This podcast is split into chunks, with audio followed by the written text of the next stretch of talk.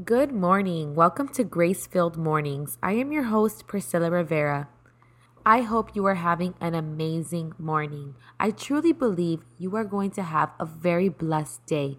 You are starting your day the right way by focusing on God's Word. Are you feeling God's love and protection this morning? You are the child of the Most High God. Just as the parent protects their child, God is protecting you around the clock. Let go of fear.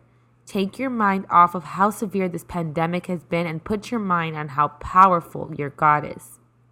Today we'll be talking about Psalms 91, verses 5 through 6. Do not be afraid of the terrors in the night, nor the arrow that flies in the day. Do not dread the diseases that stalks in darkness, nor the disaster that strikes at midday. Find peace today, knowing that God's protection for us and our family is 24 7. I know this world is facing big problems. We are facing a pandemic and there are wars taking place around the world. Even in the darkest of nights, God is protecting you. He loves you.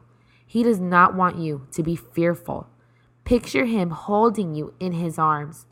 In these difficult times, remember Psalms 91, verse 2 says that the Lord alone is my refuge, my place of safety. He is my God, and I trust Him. Whatever you are fearing today, let go and let God. Put your trust in Him. I am excited to face my day without fear today. I am praying for you and that you are able to truly enjoy life. Put your focus on God's love and protection today. It is then that you will be able to truly enjoy every day. This brings me to think about my children.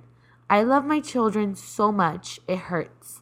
Unfortunately, as parents, we sometimes allow this profound love turn into fear. Fear that something might go wrong. This is why I think it is so important that we make the decision today, right now, to let go of this fear. We can't let our fear overshadow our love and joy. I want to love and enjoy my children. I want to soak up every minute. I put my trust in God because I know how great His love is for me and my family.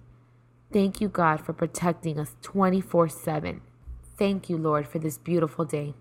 I invite anyone who has not previously accepted Christ as their Lord and Savior to say this simple prayer with me Lord, I confess with my mouth that Jesus is Lord, and I believe in my heart that you raised him from the dead. I make Jesus Christ the Lord and Savior of my life. In Jesus' name, Amen. The Bible says that if you declare with your mouth that Jesus is Lord, you will be saved. That means eternal life in heaven. I pray that you have a wonderful day and that you let go of fear from now on.